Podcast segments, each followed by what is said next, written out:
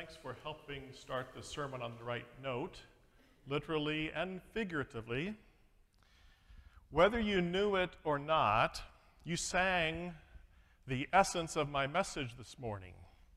Where charity and love are, there God is. I want you to know something about that song, that pairing of an ancient Christian text with that particular melody. That song grew out of a monastery purposely built near the front lines of a long battle between France and Nazi Germany during World War II. In part of France that was defeated and decimated, and maybe looked like Ukraine does right now. A Swiss young man with a deep spiritual burden decided to move away from his safe community in neutral Switzerland and traveled into the heart of France in 1940 as the war was raging. He bought a house near the demarcation line and started taking in war refugees and helping them. The Gestapo took over his house and occupied it for several years, but as soon as France was liberated, this man moved back into his house, resumed his ministry with war refugees, and established a monastic community that included, from the beginning, both Catholic and Protestant monks and whose mission was to build a community that demonstrated reconciliation and peace. That man was called Brother Roger, and that community was known as the Taizé community. It attracted young pilgrims from all over the world. It developed a unique style of worship and music that has influenced church music and worship in nearly every Christian tradition. 22 of their songs are in Voices Together. We just sang one, and we sang another one at the beginning of today's service. Where charity and love are, there God is. Now, why would I start with that song on this last sermon from John's Gospel? In our story, the risen Jesus appears to the disciples and then to Thomas in the room where they were hiding in Jerusalem. This is a story about believing or not that the living God is present with us in Jesus. Still, even after crucifixion and resurrection. Jesus showed up for the disciples at their point of need.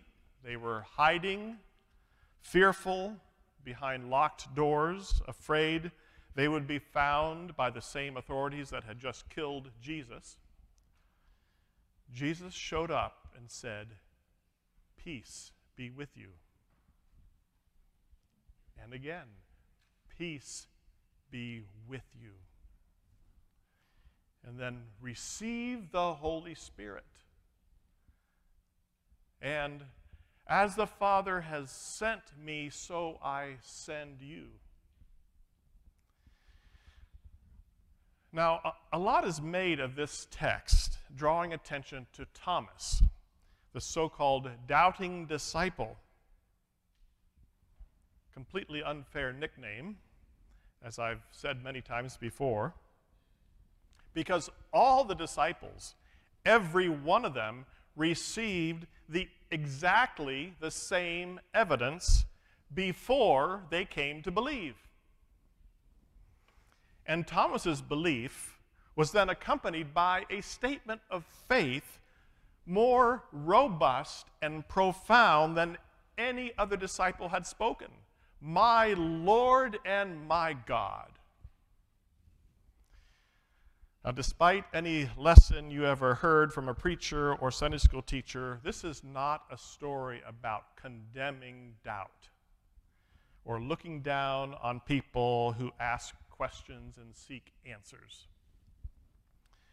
This is a story that highlights a God who comes to us on our turf, who enters our space and our time and says, Here I am to be with you now and in a way that you can see me. This is a story about God moving in with us, full of love and grace and restoration and healing and forgiveness and lots of other things we don't deserve. God does not try to make it difficult for us to have faith. God does not play a cruel game of hide and seek. God wants to be found. God wants to be seen and recognized. Yes, it is a fact that some of us do have a hard time finding faith. And some of us struggle deeply with God's apparent silence or absence. But that is not a spiritual shortcoming on our part maybe we are looking for evidence in the wrong places or the wrong kind of evidence. God is generous and gracious and comes to us where we are. God is now and always ready to provide what we need for faith. So, why do so many of us so much of the time struggle to find a sense of God's real presence with us. Could it be that part of the reason is our shallow definition of faith, of belief? We've been formed by a faulty assumption that faith happens in the head, that it's intellectual agreement with some doctrinal formula or proposition. No. Faith is about trust. It's about loyalty. It's about whole bodied allegiance to the way of Jesus in the world. It's about choosing to go where Jesus goes, to follow God into the world and participate in what God is doing with our whole being. If we get hung up on having to sign off intellectually on all the right formulas and perform all the necessary rituals in just the right way in order to encounter God in Christ, then we will have just been defeated by a duty bound religion. Now, sure, there are spiritual disciplines that many people find helpful. There are some tried and true pathways that many have discovered that get us in a good space and in an open frame of mind. I'm not knocking any of that. But as soon as we start thinking that it's up to us to conjure up God's presence in some deep devotional moment, as soon as we start assuming that 30 minutes of daily meditation or contemplating the writings of ancient mystics or reading through the Bible in a year or praying the Lord's Prayer in a certain way is the ticket to unlock the secret passageway into God's presence, then let's admit it.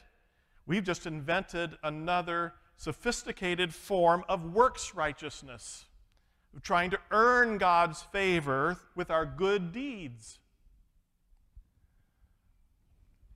Let me repeat God wants to be found. God does not try to make it difficult. God does not have a code we need to break.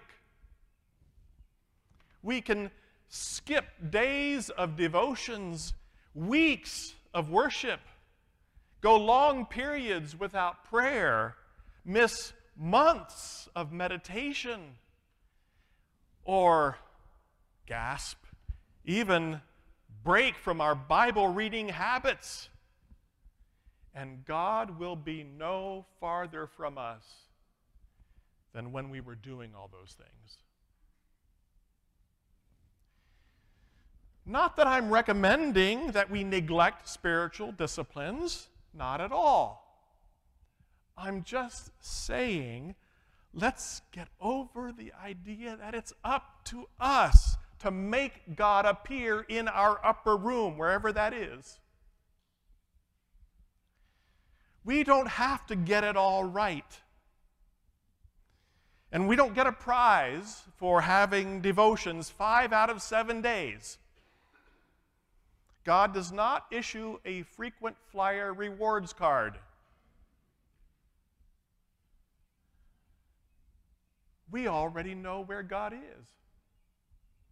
And we know what God is doing because God has told us and shown us in just about every page of Scripture. God is love, God is mercy, God is justice, God is healing. God is about whatever it takes to reconcile and restore and save. So naturally, God moves toward where those things are needed. God moves toward those who suffer. Where there are wounded people, you will nearly always find someone showing love and compassion. And therefore, at that place, you will find God. Maybe Brother Roger didn't put it in these terms when he left Switzerland in 1940 to head into a war zone. But what he was doing was helping people meet God, both the war refugees and himself. And when Jesus showed up in the middle of a room of traumatized disciples and said, Peace be with you, he was helping these people he loved to meet God and to have faith.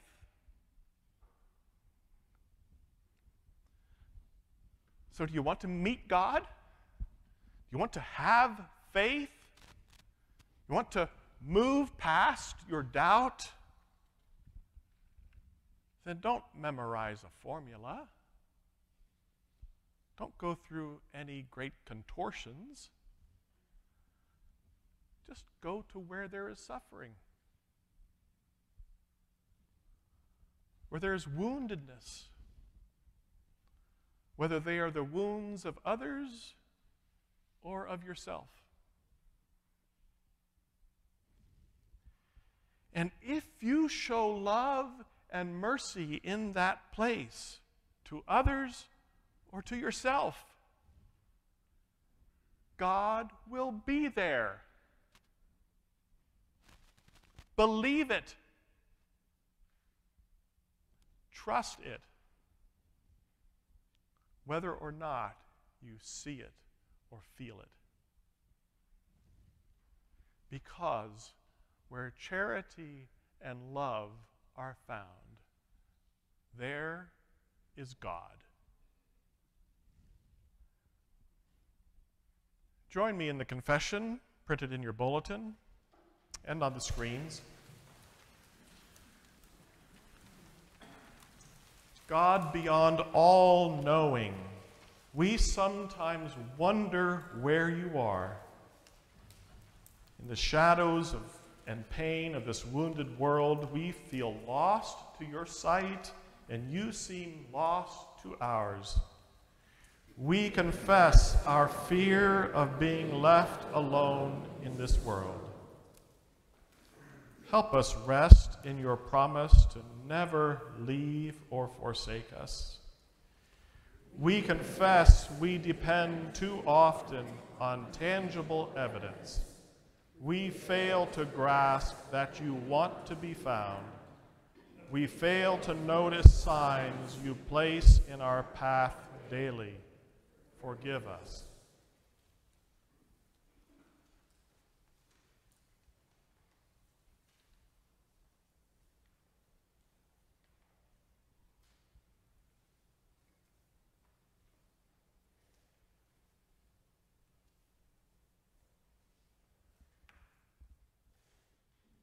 Friends, we are loved and sought by God, the hound of heaven. We are fully seen and fully known and fully in God's gracious presence when we realize it and when we do not. The risen Christ is with us. Alleluia. ubi caritas